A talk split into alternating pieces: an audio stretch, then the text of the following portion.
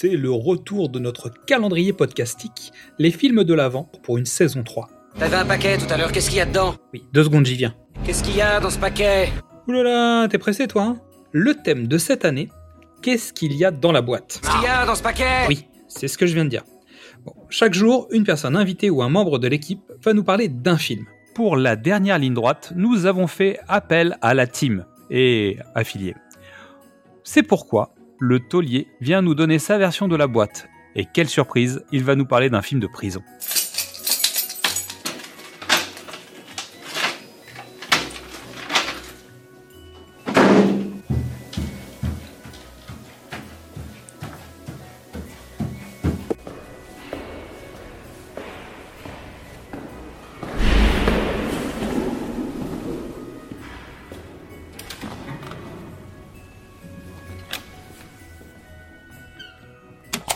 Salut la compagnie des cinéphiles, cinévores et autres drogués du cinématographe. Moi c'est Alex, comme dans Duralex, Sedlex. Ici on m'appelle le taulier. Non pas que je sois en charge bien sûr. Xad et Mystery s'en chargent très bien à ma place. Mais disons que j'ai pris perpète depuis que mon paternel a cassé sa pipe lorsque j'étais jeune. Pour ce l'héritage, il m'a laissé son amour du cinéma. Alors je m'enferme dans les salles obscures et je m'évade. Alors ça y est, c'est Noël et j'ai les boules. Quoi? Ça vous fait pas rire Ben tant mieux parce que c'est pas de l'humour. Vous croyez quoi? Quand je sors de ma salle obscure, c'est uniquement pour ma petite balade quotidienne. Et quand je vois dehors les lumières chatoyantes, que j'entends les trépidations de la ville, la liesse générale et les chants de Noël, je deviens grincheux. You're a mean one, Mr. Grinch. Pour moi, Noël, ça sent le sapin. Et voilà qu'en plus j'ai été mandaté par le pitch pour vous parler de boîte. Et quelle boîte saw you with the box. What was in the box? Oh, what's in the box? What's in the fucking box? Je vais vous dire moi ce que je fais à Noël. Je me choisis 3-4 films bien guimauves et je me fais un petit marathon de la déprime. Ça m'endurcit. Mais je vous entends déjà avec vos conseils bien sentis. Ça va, y a pire. T'es pas le plus à plaindre. Look at the bright side. Et moi, quand j'entends ça, ça me rappelle une autre phrase tout aussi ridicule. Rien n'est mort ici-bas tant que c'est pas enterré. Nothing's dead around here until it's buried, is it? Vous avez reconnu sa voix sensuelle? C'est Frank Leone, a.k.a. Sylvester Stallone, dans Haute Sécurité Lock Up, film de John Flynn. En gros, tant que t'es pas mis en boîte en tant de planche, bah soi-disant, il y a toujours de l'espoir. Facile à dire, hein Bon, dans ce film qui date de 1989, ça fait déjà un bail que Stallone il est enfermé dans sa boîte carcérale. Mais attention, hein, prisonnier modèle. hein. Pourquoi il est là? Qu'est-ce qu'il a fait pour mériter ça? Si je vous le disais, je spoilerais le background du dit Leone. On va juste dire que ça pourrait presque constituer un préquel de haute sécurité. Donc, quand haute sécurité commence, Frankie est un bon prisonnier finissant de purger sa peine, et il bénéficie de gentilles permissions durant lesquelles il va tâter de la boîte de vitesse, de l'huile et du cambouis, en projetant de reprendre un garage à sa sortie, et aussi, accessoirement, briquer la carrosserie de la jolie petite blonde qui l'accompagne et qui l'attend gentiment depuis son incarcération. À l'occasion, je vous mettrai un petit coup de polish. Il se fait une petite partie de football américain avec les gamins du quartier, et il rentre gentiment se coucher dans sa prison 4 étoiles. On pourrait s'arrêter là et tout irait pour le mieux dans le meilleur des mondes. Mais, c'est pas moi qui le dis, c'est Rocky, donc Stallone. Le soleil, les arcs-en-ciel, c'est pas le monde. Il y a de vraies tempêtes. Donc voilà pas que soudainement, il s'est retrouvé éveillé en pleine nuit, molesté par des gardes hyper pas sympas, et transféré dans la pire prison qui soit. Et ça, comme dirait Christophe Lambert dans Fortress, c'est pas cool. Alors qui, quoi, pourquoi, comment On passera sur les formalités administratives forcément nécessaires pour ce genre de transfert, hein. Mais bon, 1989, facilité scénaristique. Bref. On trouve dans haute sécurité tout ce qui peut faire un bon film carcéral, et dans mon panthéon de ce genre de film, il y en a pas pléthore. Alors oui, j'utilise des termes comme molester, pléthore, et alors J'ai passé 50 piges, ok? Si t'entraves que dalle à ce que je jacte, va t'acheter un dico. Bon, on est à la fin des années 80, Stallone porte depuis plus d'une décennie la panoplie de l'Action Man, et ça finit par peser un peu trop lourd sur ses épaules, pourtant encore bien sculpté pour un mec qui vient de dépasser la quarantaine. Et quiconque chercherait dans cette phrase quasi admirative une allusion cachée peut aller se faire voir chez Eric. Oh, you touch my tra-la-la. Mmm, my ding-ding-dong. Cobra est sorti en 86 et est considéré comme particulièrement décérébré et sanguinaire. Over the Top, le bras de fer, est sorti en 87 et Stallone reconnaîtra l'avoir uniquement fait pour l'argent avant de le répudier carrément quelques années plus tard. Et enfin Rambo 3, sorti en 88, est loin d'être une grande réussite et enferme notre slide dans une boîte à images où il n'est qu'une brute, plus vraiment un télo. Alors posons-nous la question. Est-ce que son rôle dans haute sécurité va le sortir de cette boîte? Est-ce que jouer un prisonnier va lui apporter une forme de délivrance pour d'autres rôles à venir? Et pourquoi pas? Nothing's dead around here until it's buried, is it? Rien n'est mort ici-bas tant que c'est pas enterré. Je vous laisse seul juge. Même si... La loi, c'est moi Et l'ordre Ouais, bon, on se mord la queue. Et quiconque chercherait dans cette phrase une allusion cachée peut aller se... Oh, you touch my tra-la-la. Bref, à mon goût du moins, Frank Leone réhumanise notre Stallone, le rend sympathique. On en arrive même à comprendre, accepter et pardonner la raison pour laquelle il s'est fait emprisonner à la base. On a ici un Stallone empli d'émotion et d'espoir, et surtout un Stallone pacifiste. Il a merdé, il paye sa dette, il envisage un avenir serein une fois sorti, et il s'accroche à ça. Mais ça, c'est sans compter sur Donald Sutherland. Le taulier, le vrai, le dur, le sadique, celui qui l'a transféré, celui qui va tout faire pour pousser Stallone à bout afin qu'il n'en réchappe pas ou dérape et finisse ses jours en prison. Mais alors pourquoi? Quelle est la raison de cette ire, de cette bile déversée sur notre pauvre Stallone? Because, background, revenge, supposé préquel, allez savoir. Je spoil rien ici, si ce n'est que Donald est strict, à l'image de ce que l'on peut se faire d'un directeur de prison haute sécurité. Ah, c'est pour ça le titre. Doublé d'un bon gros salopard. On pourrait même se risquer à dire qu'il vaut mieux que ce mec n'ait pas d'enfant, parce que s'il en avait, ça m'étonnerait qu'il les fasse kiffer, Sutherland. Allez, avouez, celle-là vous a fait rire. Et puis le Sutherland, là, il est entouré par des sbires pas sympas, bien sûr. Et les prisonniers qui entourent Stallone, bah ils sont pas sympas non plus, bien évidemment. Scénario, scénario, quand tu nous tiens. Stallone tiendra-t-il le coup? Arrivera-t-il à tenir la distance? C'est bon, vous avez la ref? À dénoter un match de football américain d'anthologie et dans la boue, et une scène de bagnole à la sauce Fast and Furious Jail Drift, et je l'avoue, assez prenante, et c'est dans la boîte. Coupé. Franchement, moi je l'aime bien ce petit Stallone en prison. C'est un peu comme Martine. Stallone à la guerre, Stallone dans la galaxie, Stallone à la boxe, Stallone sous la douche avec Sharon Stone. Bon ok, il a pas fait que des bons films. Et j'ai pas parlé du réal, ni des autres acteurs. On va commencer par John Flynn, le réal, parce qu'il le veut bien. Il a fait ses armes en assistant de Robert Wise, West Side Story, et de John Sturge, La Grande Évasion, tiens donc. Et on lui doit un très bon film datant de 1977, Légitime Défense, Rolling Thunder en anglais dans le texte, film adoré et adoubé par Tarantino himself et dont plusieurs références parsèment sa propre filmographie. On devra ensuite à John Flynn, entre autres, Justice Sauvage avec Steven Seagal, encore une histoire de vengeance, ou dans un registre plus horrifique, Brain Scan. À noter parmi les acteurs secondaires la première apparition de Tom Sizemore dans le rôle d'un prisonnier hableur et roublard. Il incarnera la même année un vétéran de la guerre du Vietnam dans Né un 4 juillet de Stone. Et ses performances l'enfermeront lui aussi, pour ainsi dire, dans des rôles de dur à cuire. Truand, policier, soldat, tout au long de sa carrière, qui s'est achevé malheureusement cette année en mars 2023, victime d'un anévrisme cérébral à à peine 61 ans. Dans le rôle d'un gardien de prison à qui on ne la fait pas, le mastodonte John Amos, ancien champion de boxe et de football américain, qui s'est lancé dans le cinéma en 70, à 31 ans, et qui a des répliques aussi percutantes que ses points. Où allez-vous en hors de ma vue, avant que je fasse reluire mes bottes avec votre gueule, espèce de grosse merde? Tirez-vous Du même acabit, Sonny Landam, acteur à la stature imposante et au physique athlétique, d'origine allemande, anglaise, irlandaise et amérindienne, qui sera la brute de service à la solde du directeur de la prison. Il a déjà fait valoir sa gueule dans Les Guerriers de la Nuit en 1979 et est notamment remarqué dans Poltergeist 48 heures en 82, mais surtout dans Predator aux côtés de Schwarzy en 1987. Pourquoi Billy a l'air si affolé? Je sais pas ce que c'est, mais ça nous suit. Et je sais que c'est pas un homme. On continue dans les Golgoth avec Frank McRae, gigantesque ancien footballeur américain qui, du haut de son mètre 97, commence à faire du cinéma à 28 ans en 1972. Grande année pour bien des raisons. Enfin, on notera une apparition de Danny Trejo en prisonnier. Ayant lui-même été toxicomane et tolard pendant presque 15 ans, son parcours cinématographique prendra un tournant décisif au début des années 90 grâce à son cousin qui n'est autre que Robert Rodriguez.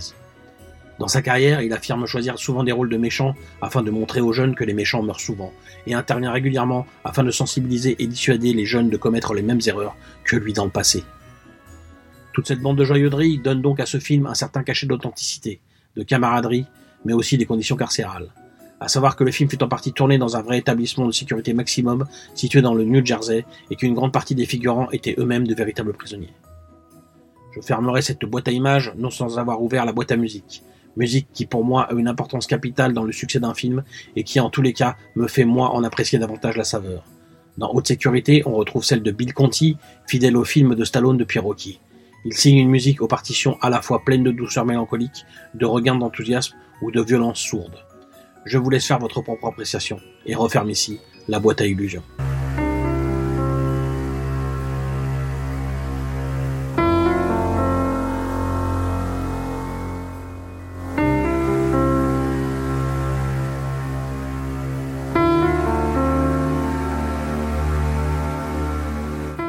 Je vous laisse là-dessus. Merci à Xad et Mystery pour ces quelques minutes de parloir. Je vous dis à bientôt le pitch, à la revoyure. Et n'oubliez pas que la vie ne vaut rien, mais que rien ne vaut la vie.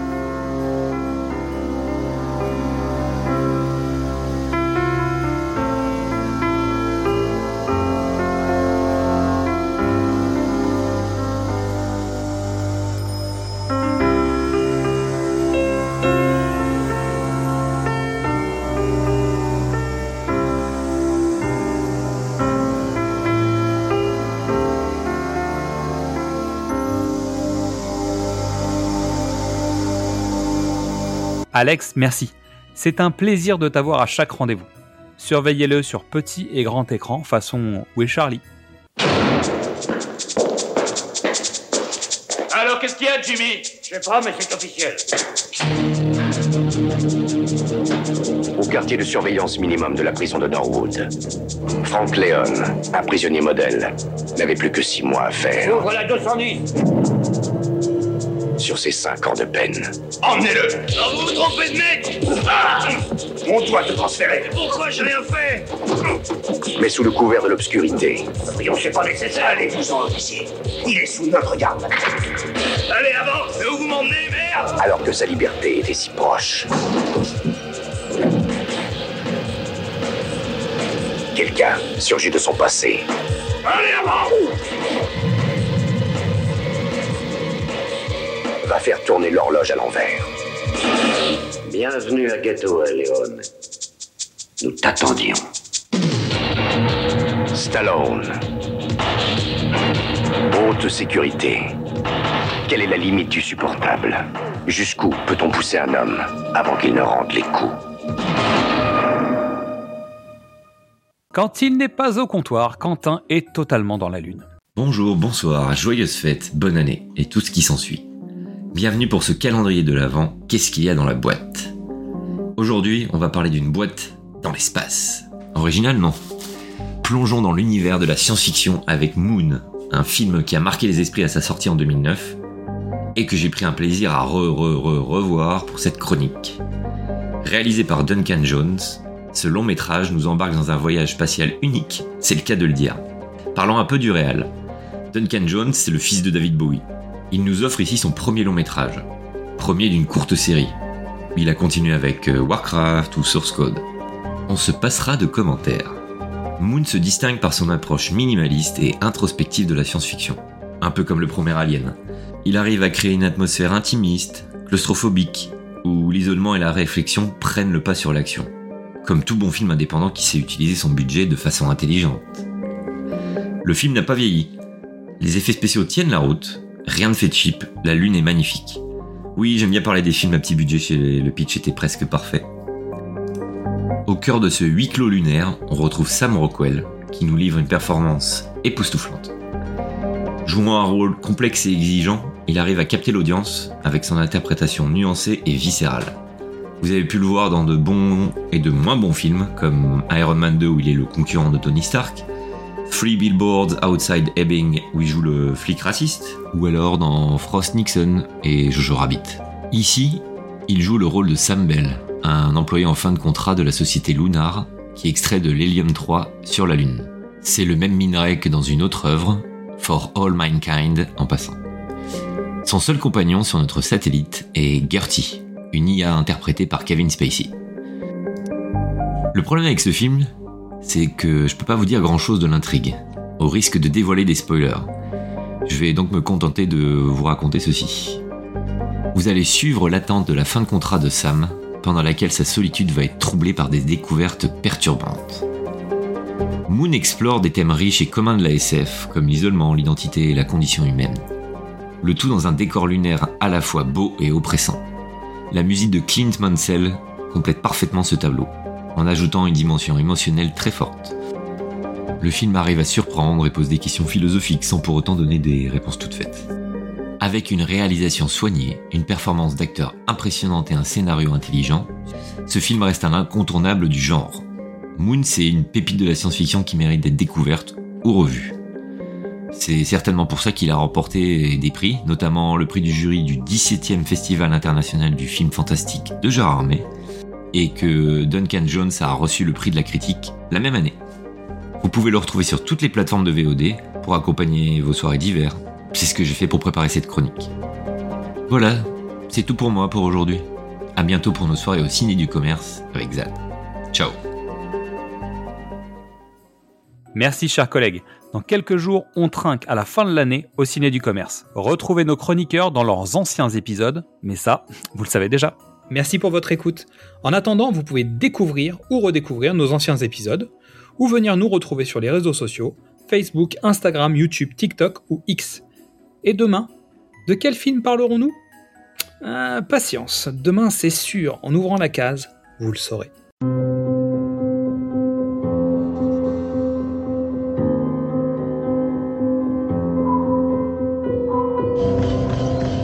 Sam Bell, rapport à Centrale.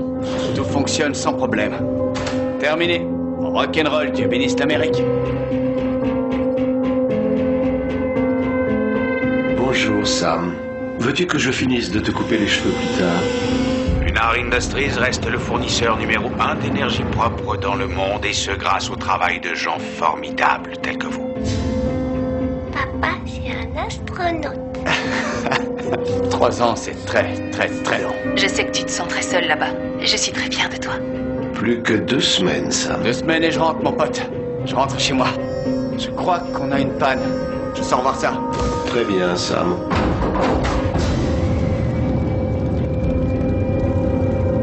Vous quittez le périmètre de Sarang.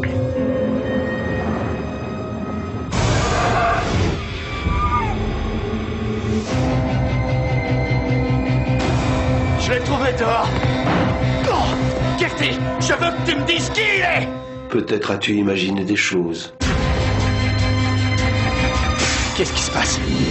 D'où il sort? Pourquoi il me ressemble autant? T'es ici depuis trop longtemps. T'es en train de perdre la boule. Deux semaines, deux semaines, deux semaines.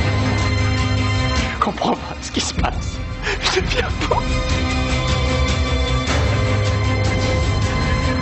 Je vais rentrer chez moi. Je sais.